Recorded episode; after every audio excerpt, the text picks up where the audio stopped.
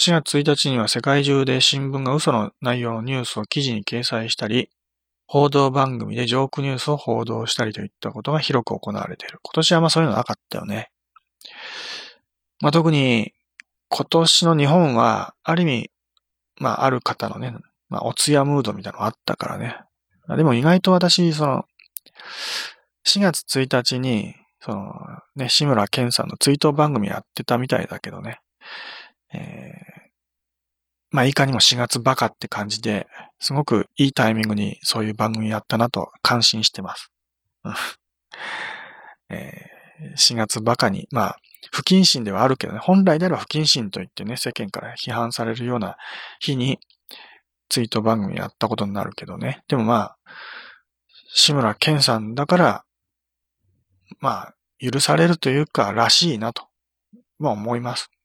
ね。ただ、すごく、なんていうか複雑な思いになるのは、4月ばかりにそういうことをされると、まあ、ね、志村けんさんが亡くなったっていう、ね、えー、ニュースが実は嘘だったって言ってね、えー、まだね、生きている本もね、えー、志村けんさんがどっかから出てくるんじゃないかみたいなね、えー、そういうドッキリ企画みたいな、そういうのと勘違いされがちなのかなと。勘違いされることもあるのかななんてね。えー、そんな風にも思ったけど、まあでも実際にはそんなことなく、まあ本当のツイート番組になったわけだけどね。えー、まあそういう意味で、半分、まあおかしな、半分おつやムードの悲しい身に吹けるような、そういう複雑な時期だったので、日本ではちょっとね、えー、あまりエイプリルフールでバカ騒ぎするというのはなかったのかな。これわかんない。ちょっと私世間のことあんま見てないので 世間、世間が今どうなってるのかさっぱりわかりません。ねえ。あ、とはいえ昨日私はお出かけしたんだっけ？お出かけしたのは昨日か。ちょっと待って。自分でもいつ出かけたのか。ツイッターを見れば あ、書いてある。傘を差してお出かけしたのは昨日です。一応昨日お出かけして、えー、まあ、街の様子をね、私が住んでるとかすごい田舎なので、えー、まあ、それほどなんていうか、もともと人が集まるような場所でもないのでね、えー、今のこの時期のその、人が集まるとこ行くなっていうような風潮にはあんまり当てはまらないような場所ではあるんだけど、まあ、それでも、どうかな、まあ平日だからってのもあるけど、まあ一応、お店行ってもそんな人はいなかったね。で、みんなマスクして、ちょっと異様な雰囲気はあったね。いろんな、こう、張り紙がしてあったりとかね。商品の棚とか入り口とかにもいろんな張り紙がしてあったり、トイレ行ったりすると、いつもだったらそのね、手を洗った後にこう空気でその濡れた手を乾燥させてくれる機械があるんだけど、どういう理由かよくわかんないけど、その機械がね、その、なんか新型コロナウイルスのその対策で、えー、使用を禁止していますみたいな。今使えませんと。ね。代わりに紙、紙の、紙タオル使ってくださいみたいな感じで紙タオル置いてあったりとかね。うん。なんかよくわかんないけど、その、あの、エアーでブワーってやって乾かすやつはダメなのかね？空気感染するから？飛沫が周囲に飛び散るからいけないってこと？もう理屈がなんだかよくわかんない。過剰になんか反応しすぎちゃってんじゃないの？みたいなね、うん。よくわかんないけど。うん、ね、えー、まあでもそんなにでもいつもと雰囲気がめちゃめちゃ変わってるってわけでもなく、一応人はいつも通りいたし、うん、まあ、いつもよりはマスクしてる人は増えたかなとは思うけどね。うん、まあ、なんか、ある意味、ちょっとした実感として伴って来てしまったのは、志村けんさんが亡くなったっていうニュースが出て、なおのこと、その、ね、あまりこう興味のなかった人まで気にし出したっていう可能性はあるよね。うん、まあ、一応私自身も触れておくと、まあ、志村けんさんが亡くなったのは、まあ、かなりのショックな出来事です。まあ、ある意味、その、私らの世代は、その、ドリフを見て育った世代なので、もうダイレクトに突き刺さってんだよね。ドリフを見て、えー、志村家のね、えー、大丈夫、大丈夫だとかね、えー、加トちゃん、金ちゃんご機嫌テレビとか、あの辺を見て育ったわけだよね。うん、まあ、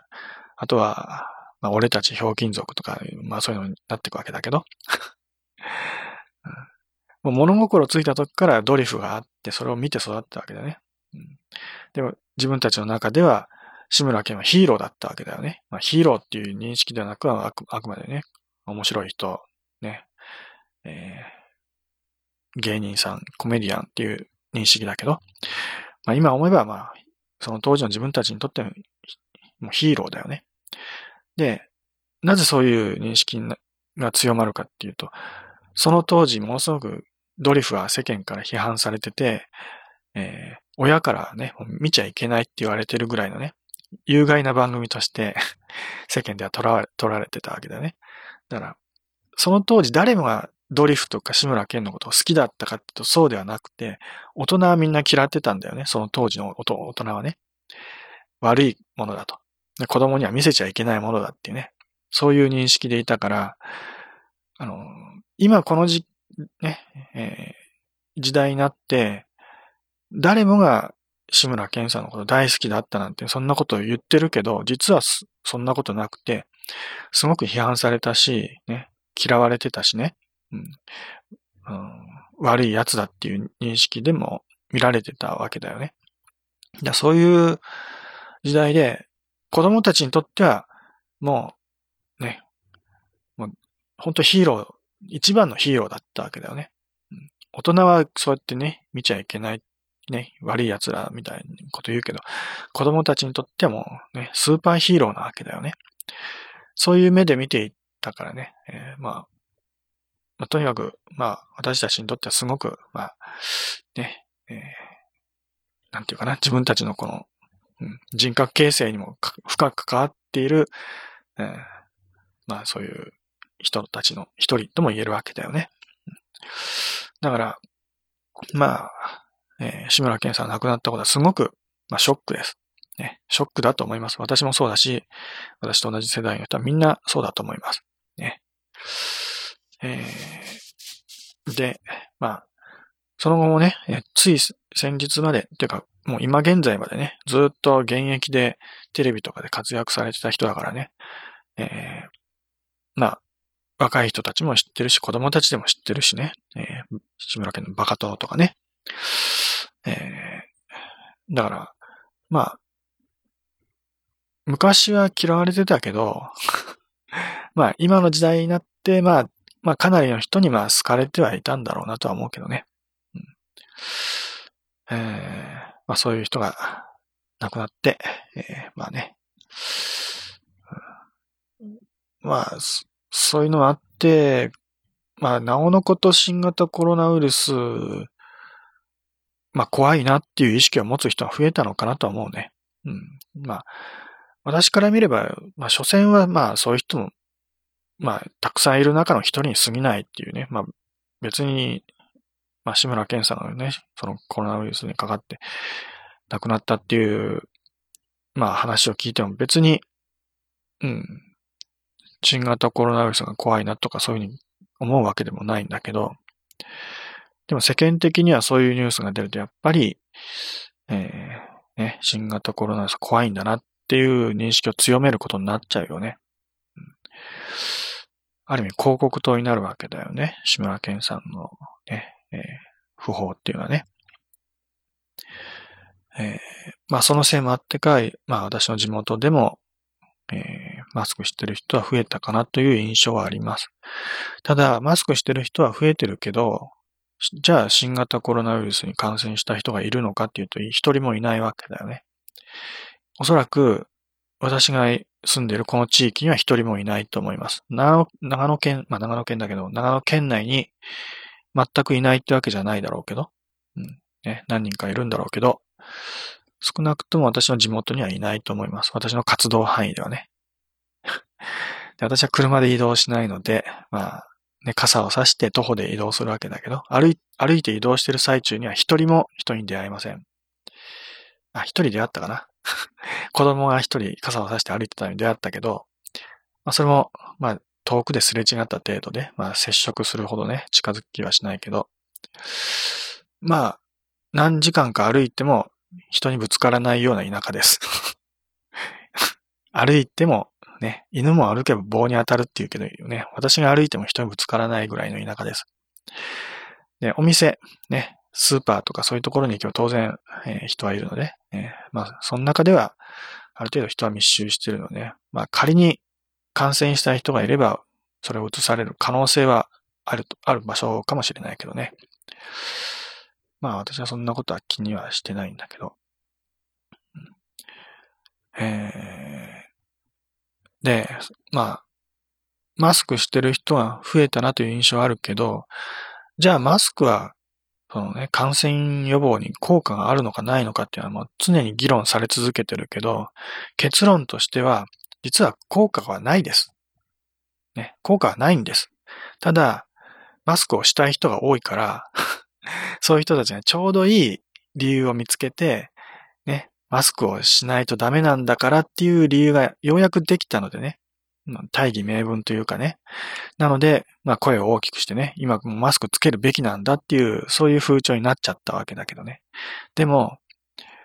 それはあくまでその、冷静に考えれば全然状況が変わったわけでも何でもないし、マスクをつけたからといって感染を予防できるわけでも何でもないです。うん、で、マスクが効用があるのは、えー、自分が感染しないためじゃなくて、自分が感染していた場合に人に移さないためには多少は効果はありますよっていう、それは確かだと思います。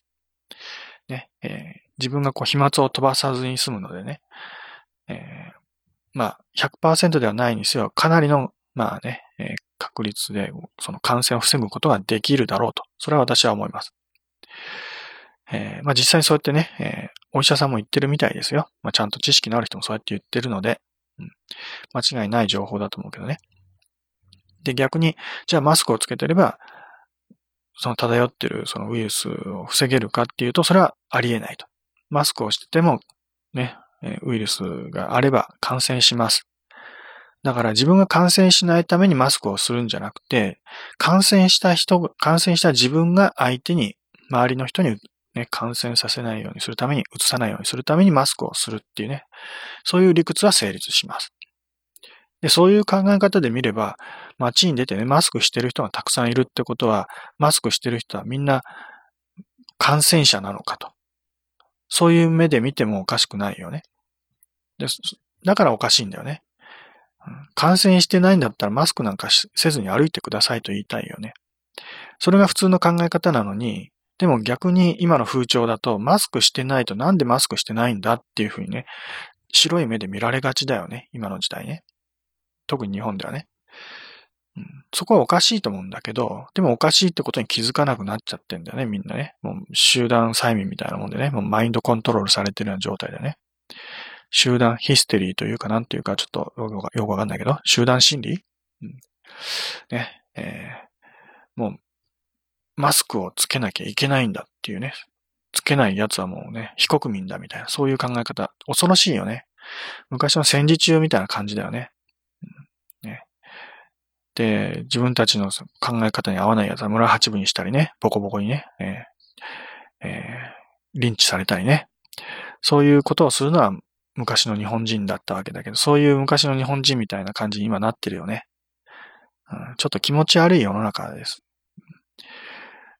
もう人間がね、成長して文化的になってね、人間的に成長してくれば、そういう昔のね、そういう風潮はなくなってくるはずなのにね、その理性的な考え方ができるようになって、もっとまともな考え方ができるはずなのに、でもなぜか、今の人間って昔と変わらないし、むしろ退化してるぐらいね、なんかすごく野蛮だよね。考え方がね、うん。全然成長してないなと思うんだよね。まあそれはおそらく、情報が、情報化社会でね、情報が氾濫して、こういう社会だからこそ逆に人間が退化してるんだなって、そういう気もします。ねえー、自分でこう判断しなくても情報がどんどん入ってきて、何でも教えてくれるから、自分は本当は知らないんだけど、何でも知ってるような気持ちになっちゃうよね。今の時代ね。だから、何も考えてないんだけど、もう考えて答えが出せるみたいなね。だから、自分の中ではすごく賢くなったつもりでいるんだよね、みんなね。だけど逆に、考えることもしないし、ね、えー、物事の自分で正しいとかね、間違ってるって判断もできなくなってるから、入ってきた情報をうなみ鵜呑みにすることしかできなくなってる。これってもう完全に脳の退化だよね。脳が退化しちゃって、ね、渡り鳥みたいにね、みん、一羽がこっちに飛んでいけば私もこっちに飛んでいくみたいな。みんなで一緒に飛んでいくみたいな。ね、一人があっち行けば自分もこっち行くみたいな。みんなあっち行くみたいな。そういう感じで、もう人間っていうよりは本当動物みたいになっちゃってきてるよね。退化してるんだよね、すごく。なんでそういうことみんな気づかないのかなって思うよね。もうちょっとそういうことに気づいて自覚してね、自分で考えて判断して行動するってことを大事にしなきゃいけないよね。それができなくなっちゃってるのはもう情報にもう押しつぶされてんだよね、みんなね。もう情報いらないって言ってもどんどん入ってきちゃうから、もうそれでそういうのがもう当たり前になってね、うん、もう仕方なしに受け入れて、そういう、もうね、そういう世の中になっちゃってるんだけど、もう、それはもうダメだよね。だそういう世の中を変えていくためには情報を立たなきゃいけないよね。うんえー、情報立ちをした方がいいです。えーまあ、完全に遮断っては難しいだろうけど、ある程度ね、その情報を受け付けない期間を作るとかね、ある程度その制限するとかね、えー、そういうような習慣は作っていった方がいいんじゃないかなと思うけどね。とにかく情報が入ってきすぎるから考えることができなくなっちゃってるね、みんなね。もう本当に、もう、おかしくなってます、みんな。今回のコロナ、新型コロナウイルスだってね、もう情報ばっかり入ってきて、まあその情報が氾濫してるからね、自分何も考えない人はみんなね。うん。なのでそういう情報はもうね、遮断して、自分で考える。自分で考えるってどういうことかっていうと、まあ、身の回りにあるね、ありのままの情報をきちんと自分で受け止めるってことが大事よね。もうこれはいつも口を酸っぱくして言ってるけどね。自分の五感で、ね、自分のこの存在している空間そのものを感じ取るってことだよね。目で見て、ね、耳で音を聞いて、鼻で匂いを嗅いで、ね、舌で味を感じて、手で触って、ね、感触を確かめてね、肌で温度を感じる。そういう五感で自分の今いるこの空間の全てを感じるってことだね。で、そこから感じた情報をもとに自分で判断をして結論を出すというね。そういうことをしないと正しい、まあ、ことが判断できないし、えー、ね、人間的にも成長できません。ね。えー、そういうことをせずにも情報だけでね、頭の中で考えてるだけで行動しちゃうと間違った行動しかできなくなってくるので、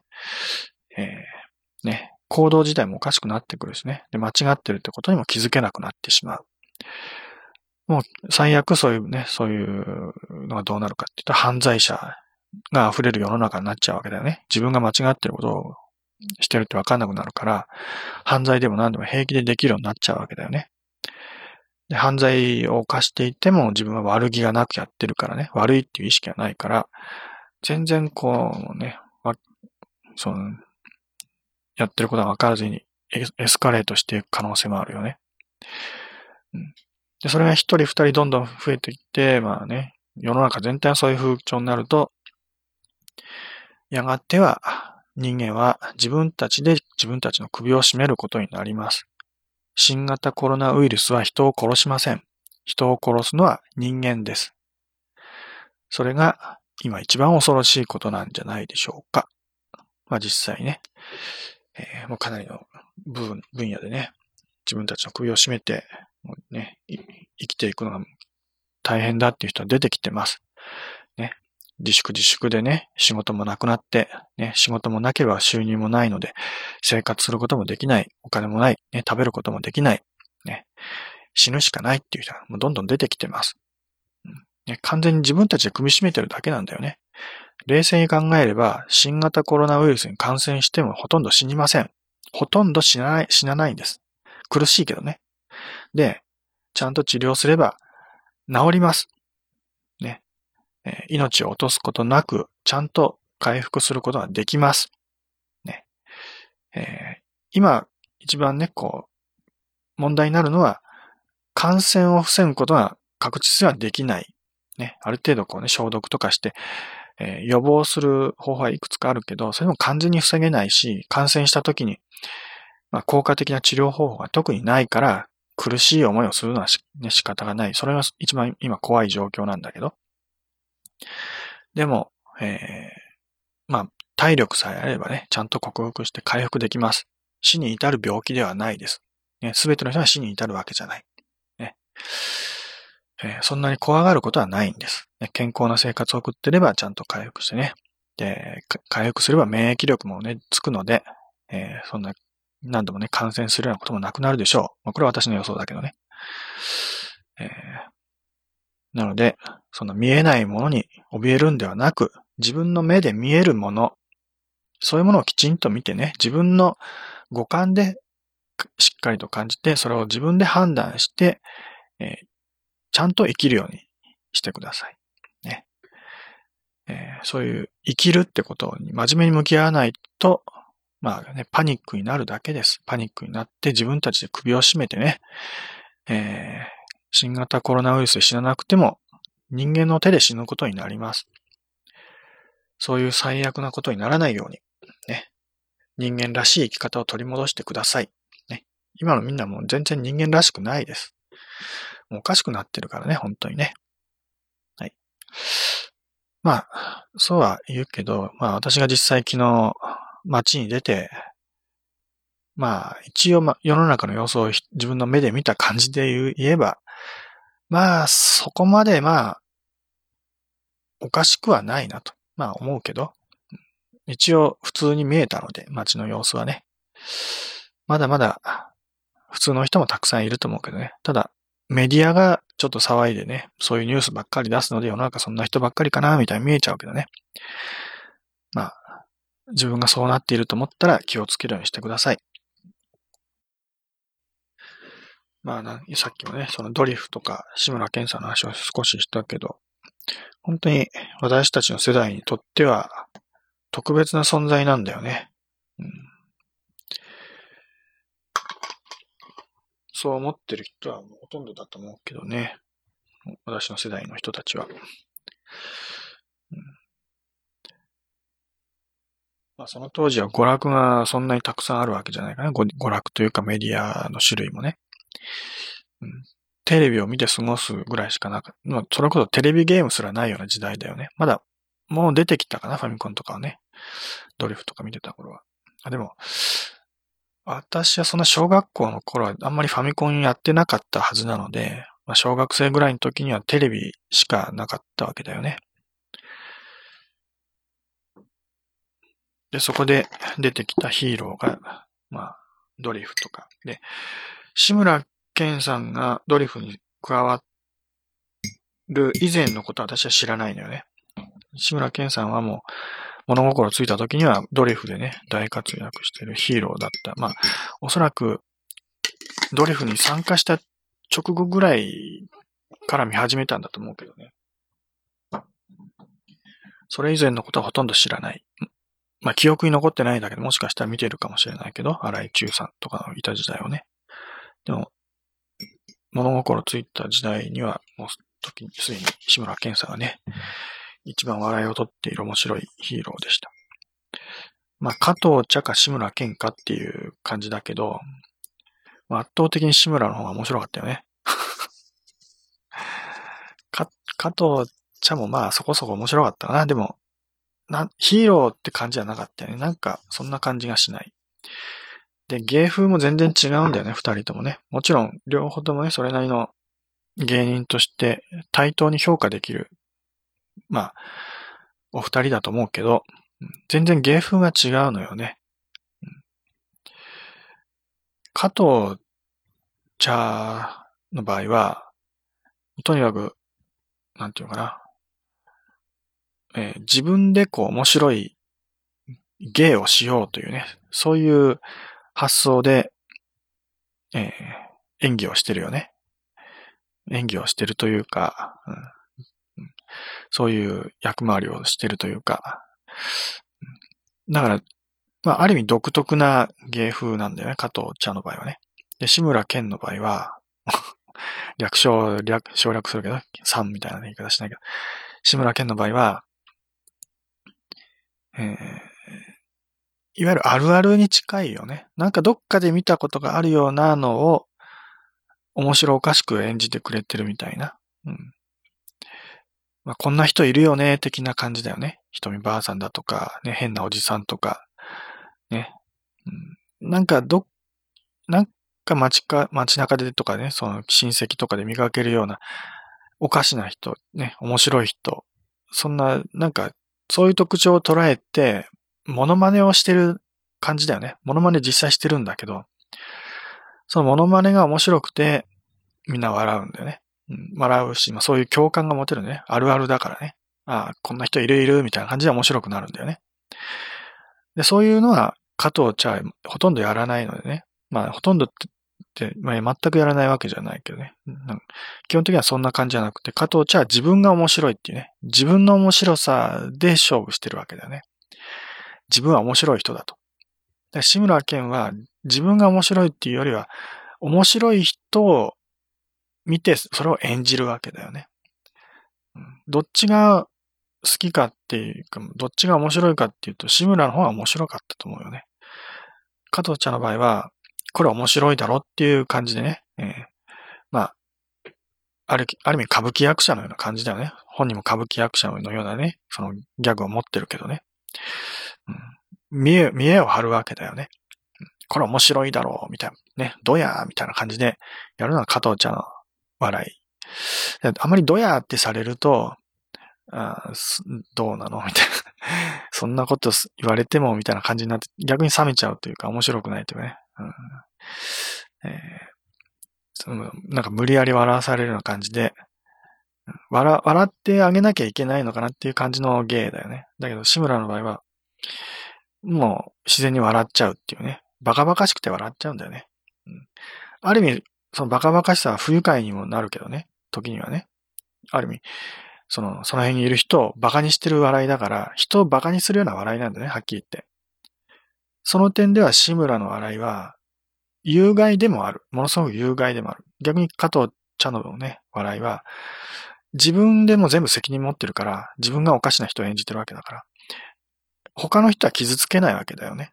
誰も傷つけないので、加藤茶の笑いの方がまだ健全とも言えるよね。そこは微妙なとこだよね。健全だから面白くなくて、やっぱ、ね、不、不謹慎な志村の笑いの方が面白かったんだけど、まあそれは、まあ人間の笑い、笑いというか笑いのツボにはまるところなんだろうね。悪いものほど面白いっていうか だから、その当時はね、大人、大人たちには、もうね、悪いものだって言ってね、もう見ちゃいけないって言われてたんだけどね。まあ、確かにその通りだよね。あまり健全ではない、志村の笑いは。人を馬鹿にしてる笑いだからね。下手すりゃいじめにもつながるのかもしれない。まあでも、でもそこまで、うん、ドリフとかね、えー、志村の笑いを見て、その、心がすさんでいったかっていうとそうでもないと思うんだよね。逆にやっぱり、見ていた子供たちは、まあ、健、健全に育っていったんじゃないかなと私は思います。うん、なんか客観的にそれを笑いとして受け止めたことで、まあうまく消化できたのかなっていう、そういうことなのかね。私はまあわかんないけど、本当のことはね、真相はわかんないけど。うん、まあ、それによって、その真似をしたことによっていじめが起きたとかそういうことはほとんどなかったんじゃないかな、実際には。子供たちを悪い方向に、こうね、先導したというか、煽ったような、そういう笑いにはならなかったと思います、結果的に。結果的にね。す、べ、てがせ、まあ、それでうまくいくとは限らなくて、実際、今も、今のこの時代ね、同じような笑いをやったら、かなり批判されると思うしね。今やると、結局、演じてる人たちのね、その人柄もあって、いじめにつながる可能性もあるんだよね。うん、ダチョウ倶楽部なんてすごく微妙なとこだよね。いじめられっ子を演じちゃってるわけだからね。その、上島隆平さんがな、その辺はね。私ダ、ダチョウ倶楽部はあんま好きじゃないんだけど、でも、同じようななんかね、こう、ちょっと人を小馬鹿にするような笑いでも、志村の、志村けんの笑いは、そんなに人の、人をいじめとかそういうところに駆り立てたりしなかったんじゃないかなとなんとなく思います。不思議だよね。だ人柄的にはどっちかって言ったら、加藤茶の方が好きになれないっていうかね。面白い人だし、人を傷つけないね、ある意味健全な笑いだけど、でも、まあ、人柄としては好きになれなかった。なんか威張ってるだけのおっさんのように見えちゃってね。まあ今の YouTuber やなんかもそうだけどね。なんかすごいことやって人に認められようっていう人がすごくたくさんいるよね、今の時代ね。YouTube、YouTuber の人たちは特にそうだけど。なんかこう人がやらないようなことをやって褒められたい、ね、注目を浴びたいっていうね。でもそういう人って結局鼻につくだけで面白くもなんともなかったりするよね。面白いのかもしれないけど、なんか自分が、じ、まあ、自己主張が強すぎちゃってね。人柄としては好きになれないみたいな、そういうところがあるよね。うん、だからそういう人たちは志村けんにはなれない。加藤茶なんだよね。まあ、ね、完璧な人はいないので、世の中でね、えー、まあ、志村けんも、えー、まあ、人間として完璧だったってわけじゃなく、むしろ、ね、かなりのダメ人間の方だよね、どっちかっていうとね。結婚することもできず 生涯独身を貫き通してしまうことになったわけだけどね。本人が別に結婚したくなかったわけじゃなくて結婚したかったけど、しなかったんだよね。それに比べて加藤茶の方はね、まあ何度か結婚してるわけでしょ？よくわかんないけど。ちゃんと家庭を持つっていうね、そういう意味で、人としてはちゃんとしてるかもしれない。どっちかっていうとね。うん、だから志村けんをもね、目標に生きてもしょうがないです。そういう人になろうと思ってもしょうがない。でも結果的に、まあ、志村けんのものすごくね、世間の人から愛されたし、時代に愛された人なんだなと思います。うんねえー、まあ悪いところもたくさんあったけどね。えー、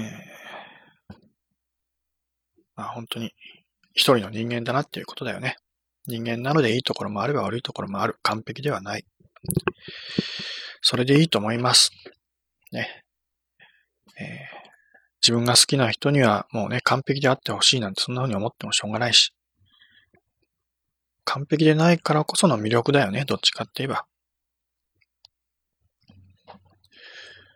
ダメ人間ほど愛されやすいっていう、そういうところもあると思います。どっちかって言ったらダメ人間だよね、本人もね。変なおじさんとかバカ殿とかやってるけど、その通りのね、